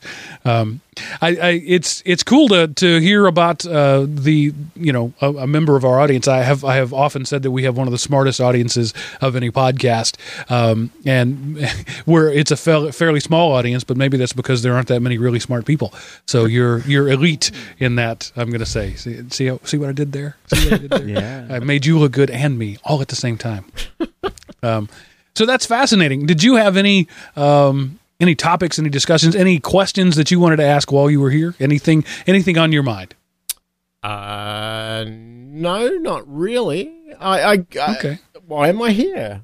Um, no, I, I, I just enjoy you guys. I think you guys. Well, that's have- an have a- existential question. yeah. Why am I here? I think all all sentient beings ask it at some. No, I'm sorry. Uh, no, I just wanted to. I didn't want to. You know, give you an hour and a half to two hours on a show, and then when it was over, you said they didn't let me talk. No, no, you, So- you guys have been absolutely gracious, and I appreciate it. No, but right. I, if I can contribute something here, bring it on. I'd love to help it. All right. So while we're uh, because Seth has been uncharacteristically quiet for this part of the show, we need to get into his forte. I, sometimes I feel really sorry for Seth because he spends all week uh, uh, gathering the news. He's like a gardener. He tends the news. He he cultivates it. He finds the best news. He he he he lets it rise to the top, and then he puts it in the show notes. And then I look over the sixteen things that he brought and said, uh, "We'll talk about one of those." And I always feel it's like a little kidney punch to my buddy Seth.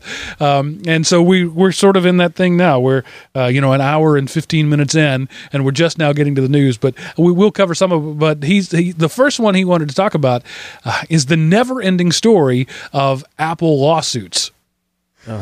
Okay, but this one I thought was so cool because you know, has anyone knows who has you know sullied their hands with an Apple product? you don't actually own the device. Apple owns the device and you purchase a license for a very limited subset of things you can do with it. So the uh, Wait, wait, DOJ wait. I got. I got to stop. I got to stop you there. The- Apple is no different than any other software company in that they you buy you buy the hardware, they license the software. Okay, but because the fact that they license iOS to users and because Apple specifically states it retains ownership of iOS, the Department of Justice is suing them to force Apple to unlock the phone in a case the Department of Justice has against a defendant. And so it's kind of a novel thing that has never been tried before. But if Apple is going to say, we own iOS and license it to you, therefore the Department of Justice is trying to compel them to, well, if you own it and you specifically retain your ownership, then you need to unlock it because of this uh, legal lawsuit they're having with the defendant. The defendant's iPhone is locked, and you know I don't know he's not going to unlock it maybe because you know he has maybe forgot the password or it's um you know it has incrimination and he doesn't want to incriminate himself. But I just thought it was kind of cool that um it was just an interesting thing. I hadn't seen it before, and I thought it would be interesting fodder for a discussion tonight. So the the way I'm understanding this story here, as I'm reading the abstract of it, is the Department of Justice is saying that Apple essentially has a monopoly position over everybody who has their software, and that they are and and most people think it's illegal to have a monopoly in the U.S. It's not. It's illegal to to abuse your monopoly power, and so it seems to me that they're trying to to say that Apple is using their monopoly power to say that everybody who owns has one of their iOS devices um, is is being improperly coerced to doing things the Apple way. That means the users as well as the developers. Apple is very um, uh, what what can I say? Very well known for being particular about apps and rejecting apps because they don't like the color pattern used in the icons. They it's their garden, and if you want to get planted there, you better meet their standards. So the DOJ is saying that's not okay. If you don't want to let people in your store, you have to let users put whatever apps they want on the devices. Essentially, jailbreaking from Apple by uh, duress of lawsuit.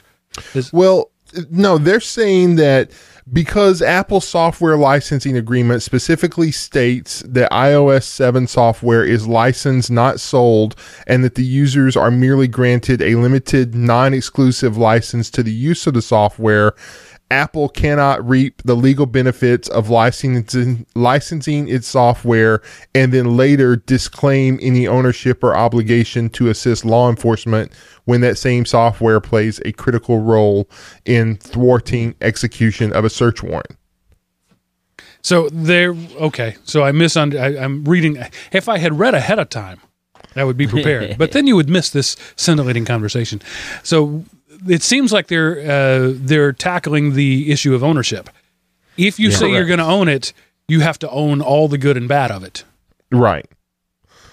Yeah, because Apple specifically maintains their ownership and it's the security of the software that is thwarting them from executing the warrant. And apparently they they aren't just saying we think we'll find stuff, let us do it, but they actually have a warrant to see the phone and Apple is saying it's not our phone, we're not going to do it, but yet they specifically say this is our phone and you're licensed to use it. So, you know, it's you know, I mean, who do you trust, big government or big corporations? You know, um, And that don't know. answer is fun. F- f- uh, fan, f- wow. Fascinatingly, that answer differs depending on ge- ge- geography. Yeah. In the U.S., we distrust government and we trust business. In most of Europe, we distrust gov- uh, business, but we trust government. Uh, Miles, what's the prevailing attitude in Australia? Uh, well, I think it's changed a lot over the years, but uh, Australia has a very large government as a percentage of the general population. And so consequently, I think the average person, and I may be only speaking from my own perspective here, but I think that the average person feels that there's too much government and government should be scaled back. At the same time, they're worried that their street isn't getting fixed with a big pothole in it and all that stuff. So you know, I don't know. So I what think- are the, what what are their attitudes toward business? Do do Australians uh, in in general trust companies or no? Yeah, yeah. Australians are very trusting people. I mean, that's a good that's a good quality. Right. Uh, Yeah, we as a- we- yeah. I'm sorry. We as Americans trust companies because we know or we feel that we have some authority over them and that we can boycott them, we can sue them. There's legal regress. Um, redress, excuse me. Um, for the government, we feel that we have no control over which is ridiculous because allegedly we live in a democracy where we have the ultimate control over the government. Um, but what, what's or fascinating, republic. yeah. It's not a democracy, but a lot of people think it is. Uh, what's fascinating, though, is you go to uh, the more restrictive the governmental regime, the more people seem to trust the government. Maybe that's just evidence of good brainwashing. You talk to a good Chinese citizen, and they will thank the government for everything that they have um, because they believe, uh, or at least maybe they're saying because they don't want to get shot in the head, that uh, the government is the source of all good things and they're learning in China to to trust business. But right now, business can only be trusted if government gives it the nod. which is interesting. Yeah, I think we're probably more of the return on investment attitude like, what can I do? What am I going to get back by trying to do something? And if it's just too hard, it's just not worth even trying. And that's a sad, you know, situation because people just give up way too easily. But at the same time, it's a realist. Um, that's, that's pragmatic and it's reasonable and it might be more fun to go to the pub and watch the football. Right. well, you know, and I don't know. Plus, if you're fighting business because you don't trust them, the you know theoretically businesses don't have the power to just arbitrarily throw you in jail. Although there's lots of anecdotal evidence that businesses abuse their power and do just that. Um, anyone who's read stories about what happens when you find a prototype Apple phone lying around. um, but you know, so yeah, coming back to this article, I really don't know who to root for on this because, you know, the Department of Justice, they don't seem to have my justice at heart. Exactly. But it, at the same token, you know, I mean, my shtick of Apple bashing, you know, that has a firm basis in reality, at least my personal opinion. So I don't like the way companies get away with the crap they throw in their software licensing agreement. And so I kind of would like to see Apple take it on the chin so that way they would have to maybe do a realistic software licensing agreement. But at the same token, if the DOJ wins this, then what do they, what power do they take based on that court decision? You know, I'm See, wondering the- if this is not maybe not necessarily as it appears, because it sounds to me like this is a great opportunity for somebody in a back room somewhere from the DOJ to go to Apple and say, you know, that little back door that we asked you to put in that you didn't want to do it. You know, well, maybe if you did that, maybe this problem might just go away. uh, spoken like Yeah, a true blackmail. tinfoil hat. I like it. I'm sad I didn't I think can of that. Seth, you're falling down on your job. I am. Man. Um, I had a thought there, but you just blew it out of water. Oh, the the what's fascinating here is, at least in my uh, knowledge uh, in my lifetime, the concept of software licensing has never really been challenged. Um, early on, you wrote software and you sold software. I gave you a disk that had the di- the software on it. You bought the software, not the disk. Um, I don't know that Microsoft pioneered it, but they certainly charged ahead full speed with the concept of licensing. It's my software. I own it. You cannot do anything with it. I'm giving you limited use of it. And that's been the law of the land now for 35, 40 years. Yeah, Um, and what's fascinating to me is I have never really thought that that holds legal water. The only reason that it's legal is because we click the I agree button. Um, we well, we no sub- challenged it. Right. We submit to it. Um, and there there have been a couple of, of things uh, I can't remember where it was, but somebody said that uh, um, that by clicking the I agree button, uh, people are enter- entering into a contract unknowingly, and therefore that va- invalidates it.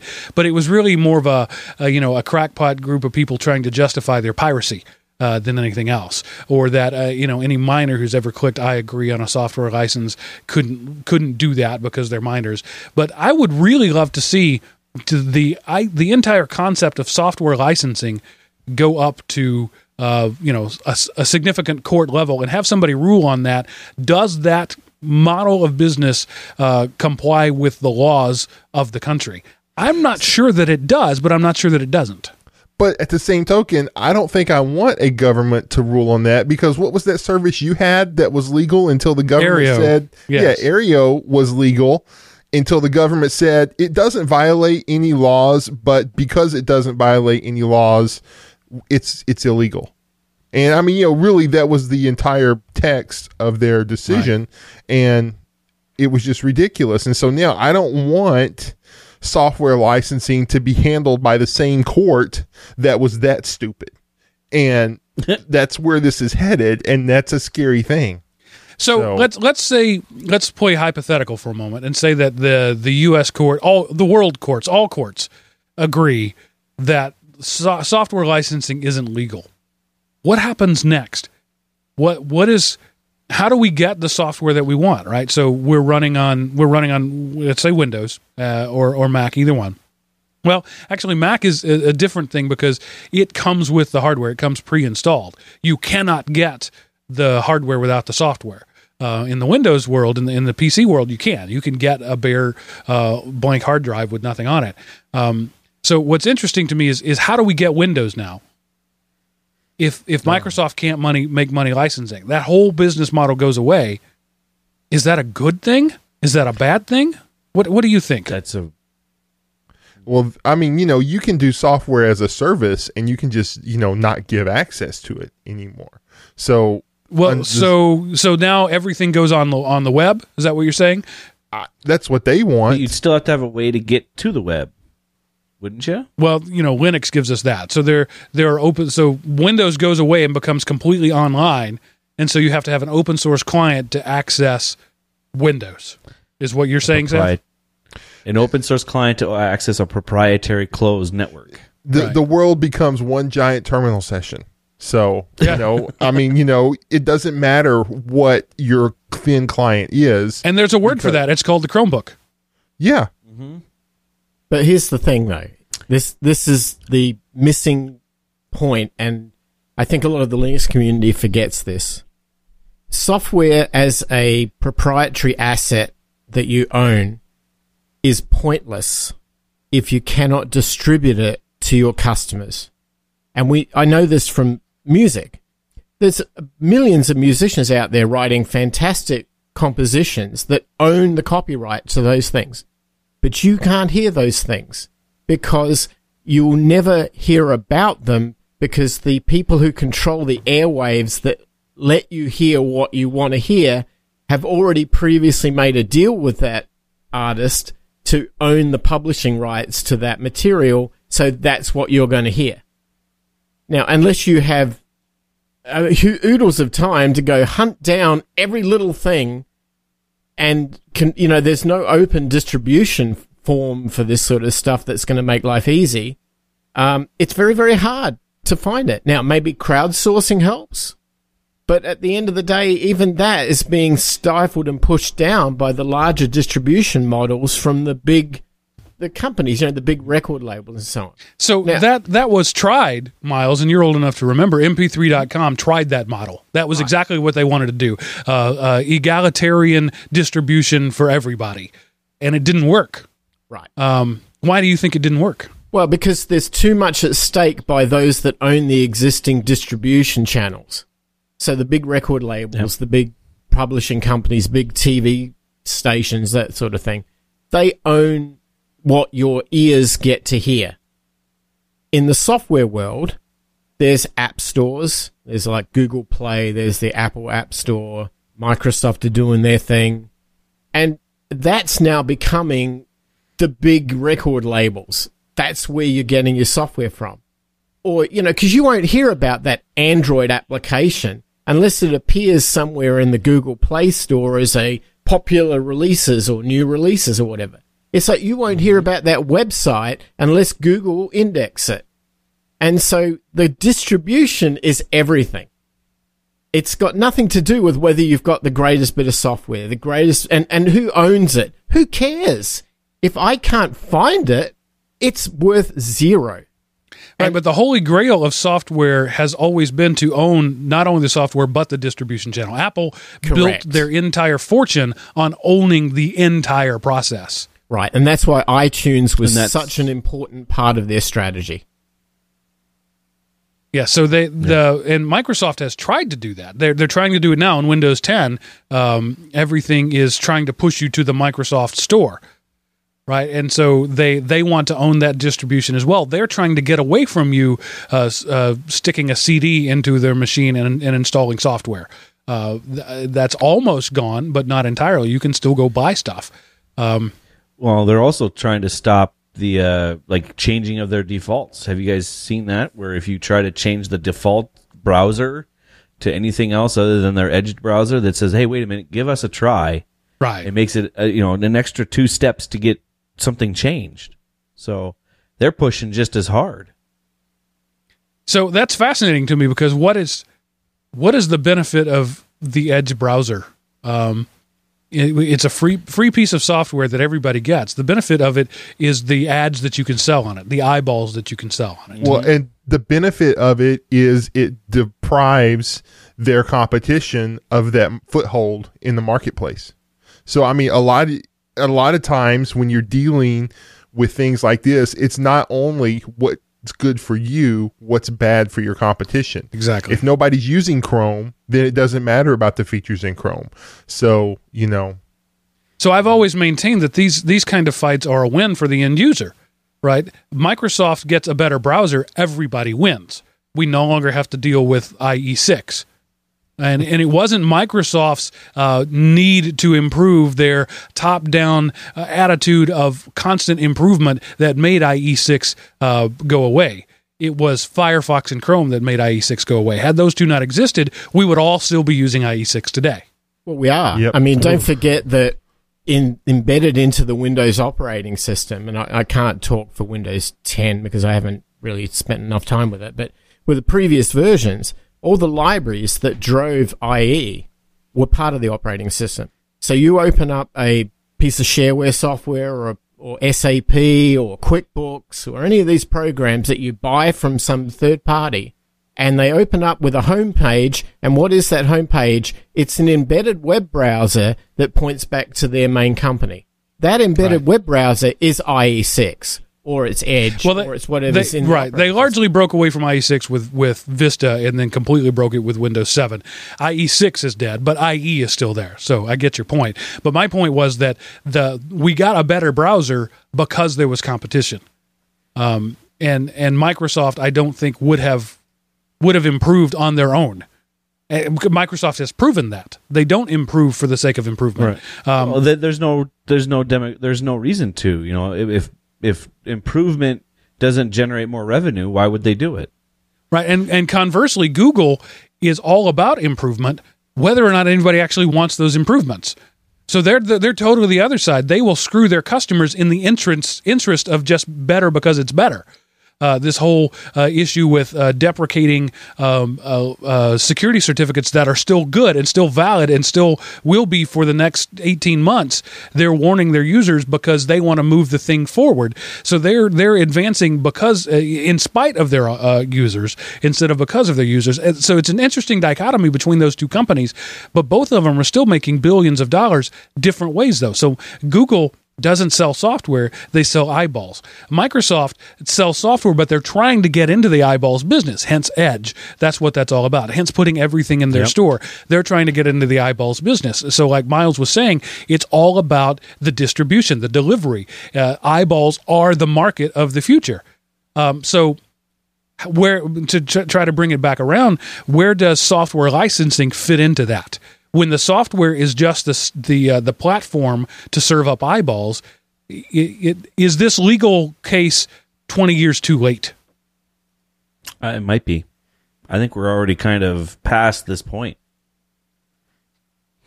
I- I mean, it it depends. Um, I guess it. De- you know, I can't believe that nobody, you know, it looks like it's so obvious now. Why didn't anybody think to try this tactic 10 years ago? Um, so just, you know, how is this going to play out? I don't know if it's 20 years too late. You could argue that the Firefox web browser was five years too late, but it wasn't five years too late. It kicked off a new age uh, of web in. Um, whatever that word is that means get better. I can't think. Uh, innovation. it kicked off. It kicked off in a Firefox kicked off a web of an age of web innovation that gave birth to Netscape or Opera and uh, Chrome. You know, Apple's not doing anything with Safari, um, and of course, you know, IE only updated their browser long enough to kill Netscape.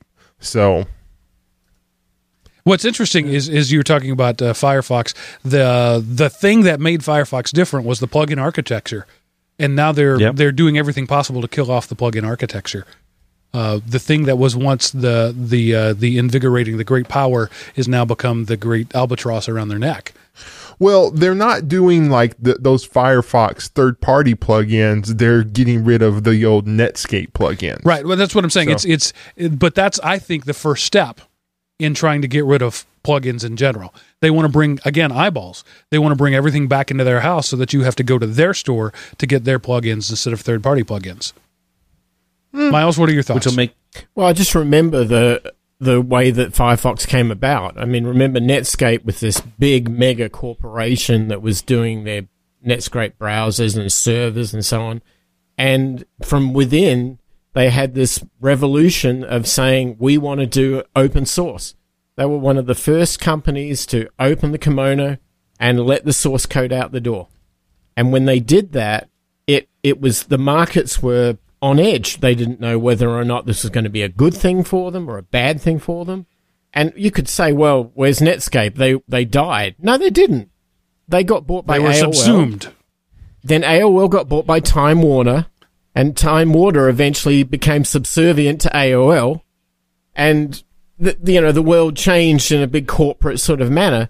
Meanwhile, the because they had open sourced it, they were able to split off outside of the capitalistic activities going on and form their own foundation.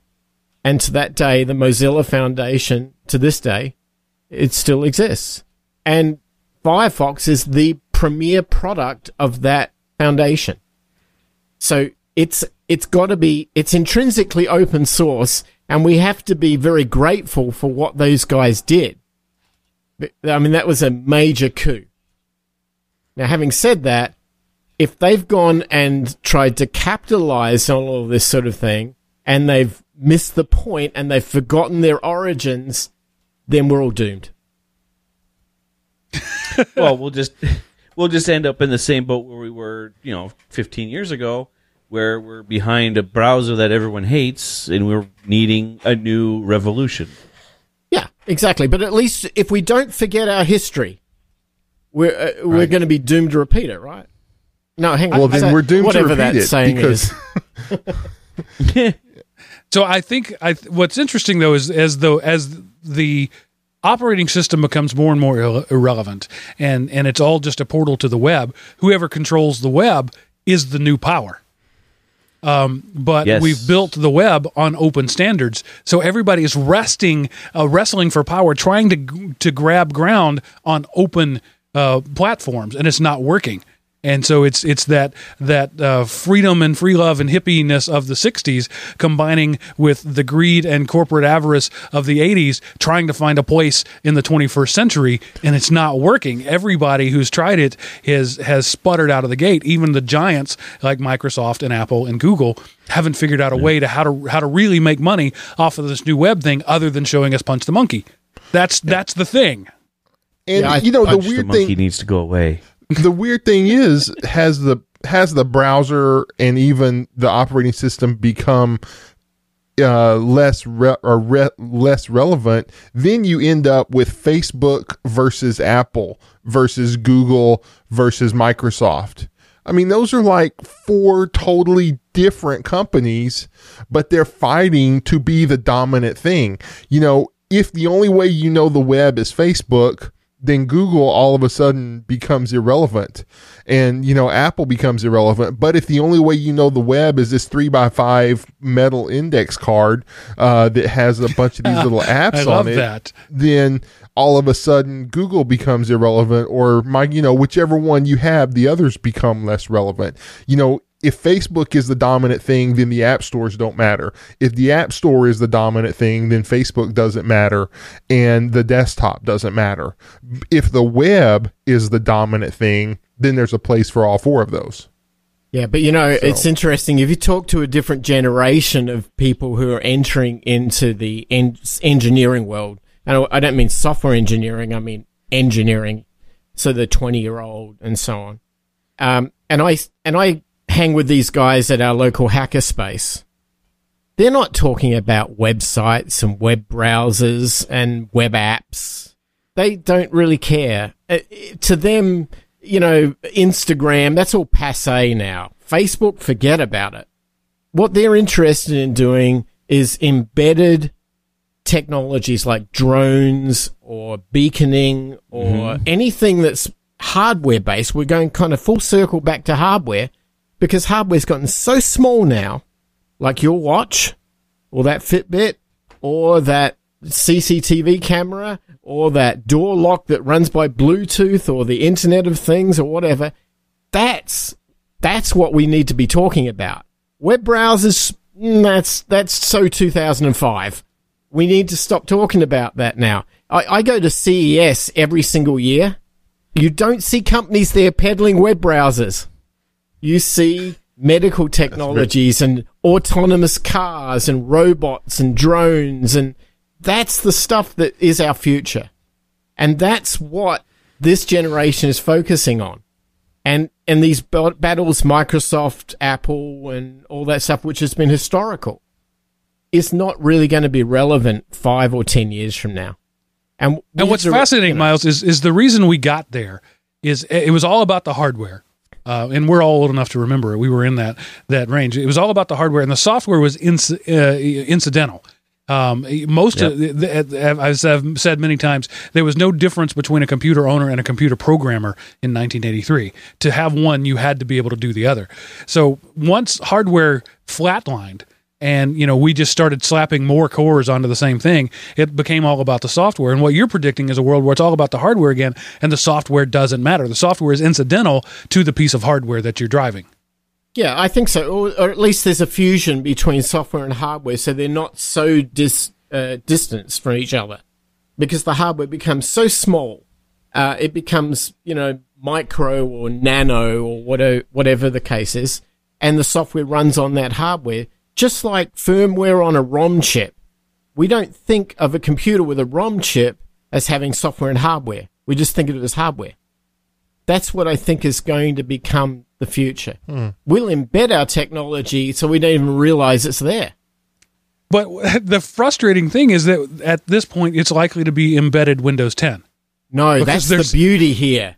That's where Linux wins hands down because Linux scales and Linux is headless and Linux lives in that embedded world. That's why I so Yeah. love Linux. That is true. You know, you Yeah. you know those Windows devices. You don't see as many um, embedded Windows devices as you see specialized Linux or Unix code running on embedded works. which is why Um, microsoft is writing a linux operating system Bingo. there you go. You know, uh, Linus once said once when Microsoft starts writing software for Linux, I'll know I've won. He not only won, he he assimilated them. He is the Borg. Resistance is futile. They're not only making software for Linux, they're making freaking Linux. Yeah, which is crazy. All right, another thing that's crazy. Moving right on from this topic and fitting right in with the so- the hardware museum that's behind Miles there. The Apple II can finally connect to the internet. Yes, there is finally an Ethernet card solution for the Apple II computer. It's the uh, Uthernet 2. It provides a built-in TCP/IP stack using a chip, making it easier to develop applications. Several programs have already been updated to take advantage of the card. I just thought this was one of those cool, fun stories that wow, you have an Apple II you can now cruise the World Wide Web, which we've just learned is irrelevant. So the perfect for an Apple II, I guess, to get on it now. Um, one one of the comments I loved it was said the Ethernet chip probably contains an ARM core with more RAM and processing power than the Apple II where it sits. Yeah, that Probably. that, that Ethernet board's very interesting because that's actually a version two of that. I've got one or two of the old ones, and so he's been producing these for a, I can't remember the guy's name now, but I think it's about two years, and uh, they're you know they've been available, but you can only get them in batches. Like he'll produce a couple of hundred, and that's it, and then you got to wait for a year. So this new lot, this Uthernet two is the next batch of them that he's making. But what's different between the previous card and this new one is that this includes a TCP/IP stack in ROM. I, b- I believe it's in ROM on, on Oh, the, there you go. on Yes. the board. So you don't have to do it in software because these poor old little, you know, s- 6502 1 megahertz machines can't do TCP stacks. You have to do Right, it in hardware, and that that's why this is such a winner. Right. So the the the the peripheral is one thousand times as powerful as the device to which it is connected. Yep, right on. which is awesome. Oh, only in a world of rich white people could this happen. But uh, you know, I, I hate to say it, but what's the reason to put an Apple IIe on the internet? Is there Because you really any can. Reason? because Or just before other you went, than that, before you other went than to the fact that we prison, can. Before you went to prison five years ago, you developed this ultimate worm and you hit it on an Apple II, and you need to be able to find some way to get that online so you can start making money Yeah. and saving the governments behind. The the fascinating thing is you could probably put the entire OS of the Apple II on the chip in the Ethernet card and run it a thousand times faster, so that the peripheral itself could contain the entire, not just the TCP/IP stack, but the entire operating system. Yeah, there's a guy out there by the name of now I'm hoping I'm right on this. It's Ivan Drucker, I think. And he's made a little card for an Apple IIs that actually houses a Raspberry Pi on it. So you slot it into one of the card slots of an Apple II and it gets its power from the Apple II. But when you boot the Apple II, it boots Linux or Raspbian or whatever it is on the Apple Pi, uh, Apple, uh, sorry, on the Raspberry Pi and up on the screen comes an emulator of your computer. but then it could be any emulator of any computer. So now your Apple II is an Apple III or an Apple II GS or a whatever. It's whatever you Or want. Or whatever, yeah. That's run. awesome. Oh, it's beautiful. Uh, Seth, take us down memory lane with what happened this week in computer history. Okay, this is kind of a recent development. Uh, October the 23rd, 2012. After 38 years, the world's first teletext service, um, BBC's Ceefax, ceases broadcast due to Northern Ireland completing the digital switchover. So it was just like three years ago, we lost a piece of history thanks to the great digital switchover that happened this week in history. So teletext is closed captioning. I don't even know what teletext is. if only we could figure out what that was. Mark, I only come up with the things. I don't really go and research what it is they do, but I can vamp for just a little bit more. So the uh, Wikipedia says it's a television television information. So it's the guide.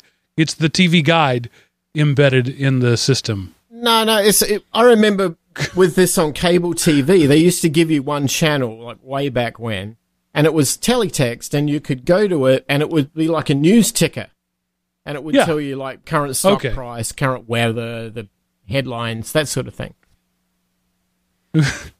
So uh, it was invented in Britain. So, so says anonymous strangers on the internet. Um, and Well, they it must be right then. So yeah, I remember. Yeah, Channel Three on the cable would always play like the local uh, public broadcast station, and then broadcast public events uh, on on like a terrible PowerPoint slideshow. So that was teletext. W- no, the, the the thing scrolling across at the bottom that was more like teletext. Okay. Right. So, the the crawls that are all over CNN, when there's 17 of them stacked on top of each other, was teletext. Right now, it's been kind of co-opted by um, by web functions, but um, it used to be teletext. Okay, fascinating history. That uh, usually when you bring something, I have a, a, a an idea at least of what it is, but this I I didn't know nothing. So good job, Seth. So uh, keeping one. it in your corner, what is your uh, uh, dev slash random? What have you got this week to lower my productivity so that you look better as a hiring option? I came across this and I have to warn you, it is www.theworldsworstwebsiteever.com. And when you click on the link, I think you will agree. Oh my god. The assault on my eyes. Scroll Oh. down. That's all you know. Um, it's, Oh, text flying in, hypertext uh, of, of frames. There's iframes in here. Oh. What's the the one that I've heard Leo Laporte talking about? Ling sells cars, something like that. That's supposed to be terrible as well, but intentionally terrible.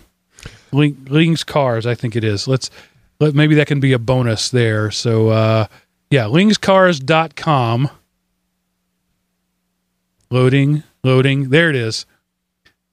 Worst website. I, I think this is worse than the other one, but it's intentionally bad. Go, go. Everybody, go there now. Ling's Cars. L I N G S C A R S. Um, Ooh. that is bad.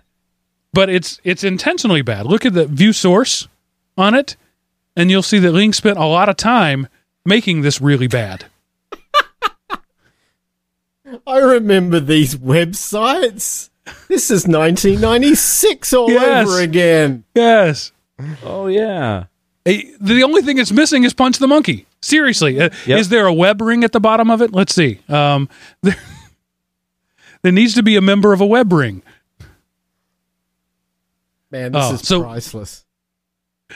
Yeah, so do a view source, and you'll thank me for it. Oh, that's scary. I don't know if I want to see the source of this. So Seth, I'm I'm subsuming your uh, dev slash random with a little randomness of my own. man, you're just co opting me out of the show. See the original Kentucky Fried Panda live on my webcam. Wow. Oh, and it just scrolls forever. it, it keeps scrolling. And there is no end, is there? It just keeps going. Genius. You This can trust genius. me. I am Ling. All right. Wow. Just crappy HTML and JavaScript all over the place. All right. That was good give- stuff. That is good. I'll give Ling credit though. That is probably the worst site I've ever seen. So maybe we should do a redirect for the worst website in the world ever to that one. All right, so this is the part of the show where I tell you how you can contact us, and you might end up being on the show because that's exactly what Miles did. He went to, to elementopie.com, clicked the contact us button at the top of the page, typed a nicely formatted email that gets priority in my inbox. And yes, I do respond to people who do that. Don't I, Miles? Yes, sir, you do. It only took me like five months, but I did it. So if you're still waiting, it's just not your turn yet. Um, if you don't trust me and you want to bypass the gatekeeper, you can send an email to edl at elementop.com. That goes to all three of us. So that if you think I'm screening your emails, you could do that. Or you could uh, dial 559 I am Opie, leave a voice message on our Google Voice line, and we'll play it on the show. Uh, or you can just say, hey guys, I happen to be a former recording engineer. Uh, um software mogul guy who knows everything about everything. Can I come be on the show? And I'll say, okay. And um, Miles, it was really great having you. Honestly, you were you fit right in. You were great. You were passionate. Uh, couldn't have asked for more out of you. Thanks for hanging out with us. Oh, you're very welcome anytime. And uh, you, the listener, you too could be here. This could be you. Uh, so, uh, as I've said so many times before, this is listener programmed um, radio. If you want to, if you want uh, us to talk about something or someone, this is the way you do it. Let us know what you think. As always, thank you for being a great uh, listener, Seth, Chris. Thank you for being the best co-host I can afford on what I pay you. And uh, uh, you can help us out by telling other people that. If you like the show, tell people that you like the show. That's the best thing you can do for us. So uh, we'll look forward to seeing you next week. But for now, that ends this episode of Everyday Learning.